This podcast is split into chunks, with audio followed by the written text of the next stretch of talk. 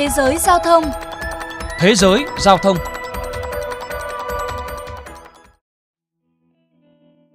Mỹ tụt hậu so với nhiều quốc gia phát triển khác khi nhắc về đường sắt vận chuyển hành khách, nhưng nếu là vận tải hàng hóa, đường sắt lại nổi trội hơn rất nhiều. Theo Hiệp hội Đường sắt Mỹ, mạng lưới vận chuyển hàng hóa của đường sắt nước này vận hành hơn 140.000 dặm đường ray, tương đương hơn 225.000 km, thuộc sở hữu tư nhân, trải đều ở hầu hết các tiểu bang trừ Hawaii. Vận tải đường sắt vận chuyển 1 phần 3 tổng lượng hàng xuất khẩu của Mỹ và khoảng 40% khối lượng hàng hóa vận chuyển đường dài. Vận tải hàng hóa của đường sắt có thể cạnh tranh sòng phẳng với vận tải đường bộ. Đường sắt vận chuyển mọi loại hàng hóa từ than đá, ô tô tới cả hóa chất. Và trong thời buổi thương mại điện tử phát triển, đường sắt cũng vận chuyển cả hàng tiêu dùng cho các tập đoàn bán lẻ lớn. Năm 2019, năm tuyến đường sắt hàng đầu ở Mỹ có tổng doanh thu hoạt động là hơn 71 tỷ đô la. Ông Greg Fuller, giám đốc công ty phân tích dữ liệu vận tải đường sắt Freightlaway chia sẻ. The railroads are incredibly profitable. Vận tải hàng hóa đường sắt ở Mỹ đem lại lợi nhuận khổng lồ và tăng trưởng liên tục trong những năm gần đây. Trong khi đó, vận tải hành khách lại không được như vậy. Doanh nghiệp nhà nước Amtrak là dịch vụ đường sắt chở khách duy nhất hoạt động thương mại, nhưng thực tế là họ chưa bao giờ có lãi cả. Có nhiều nguyên nhân khiến vận tải hàng hóa được ưa chuộng hơn vận tải hành khách trong ngành đường sắt Mỹ. Đầu tiên phải kể đến việc hệ thống giao thông của Mỹ ưu tiên đường bộ hơn đường sắt. Đường sắt chở khách của Mỹ không có những mạng lưới tàu cao tốc kéo dài đi nhiều bang, tỉnh thành như Trung Quốc, mà thay vào đó là những loại tàu cũ hơn dạng đầu máy. Vì vậy, hầu hết người dân sẽ chọn đi ô tô hoặc máy bay để tiết kiệm nhiều thời gian. Thứ hai, bởi trọng tải của mỗi đoàn tàu chở hàng có thể lên tới hàng chục nghìn tấn, tương đương với hàng trăm xe tải, nên việc chở hàng bằng tàu sẽ vừa đỡ ùn tắc, ít khí thải và tiết kiệm nhiên liệu hơn, nhất là với các đơn hàng lớn. Và yếu tố cuối cùng mang tính độc nhất của đường sắt Mỹ đó là tính tư nhân hóa.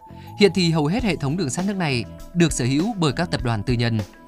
Tại Mỹ, hơn 90% hệ thống đường sắt được sở hữu bởi 7 tập đoàn tư nhân lớn.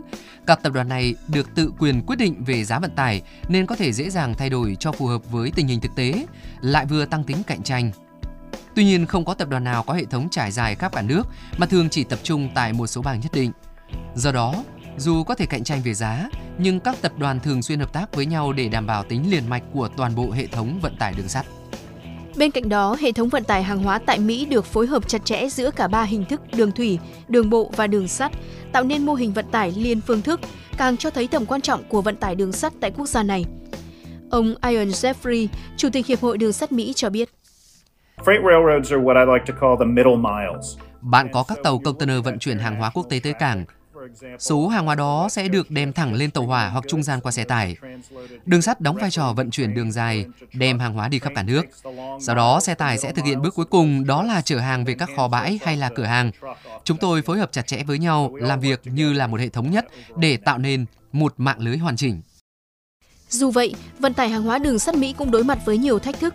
Chính sự thống trị của 7 tập đoàn lớn cùng quyền tự do quyết định về giá đã gây ra nhiều phản ánh về tình trạng độc quyền, khiến các công ty vận tải nhỏ không thể cạnh tranh.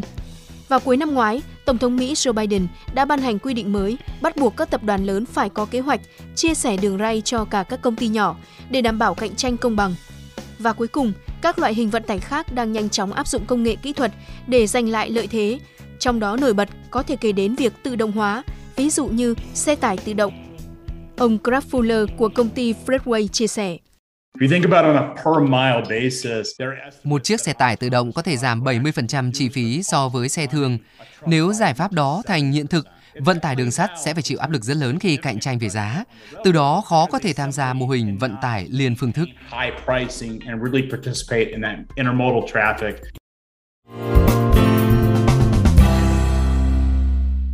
Thưa các bạn, trở lại với Việt Nam, kể từ khi dịch COVID-19 bùng phát, vận tải hành khách bị ảnh hưởng. Ngành đường sắt đã bắt đầu tập trung hơn vào vận tải hàng hóa. Năm 2021, vận tải hàng hóa của ngành đường sắt vẫn có bước tăng trưởng với 5,6 triệu tấn xếp, bằng 110,4% cùng kỳ, doanh thu đạt 2.600 tỷ đồng. Quý 1 năm 2022, tổng lượng hàng hóa xuất nhập khẩu qua hai cửa khẩu là ga đường sắt liên vận quốc tế Đồng Đăng Lạng Sơn và ga đường sắt liên vận quốc tế Lào Cai đạt 340.582 tấn hàng hóa tăng trưởng tới 43,3% so với cùng kỳ năm 2021. Còn trong thời gian tới, nhiều chuyên gia kinh tế nhìn nhận việc nâng cấp hạ tầng sẽ là yếu tố quyết định để đẩy mạnh hoạt động vận chuyển đường sắt. Để thực hiện được hệ thống logistics của ngành đường sắt, phải phát triển đường kết nối các trung tâm logistics, từ đó giải quyết vấn đề san hàng chuyển tải một cách tối ưu. Đến đây chuyên mục Thế giới giao thông hôm nay xin được khép lại. Kính chào tạm biệt và hẹn gặp lại ở những chuyên mục tiếp theo.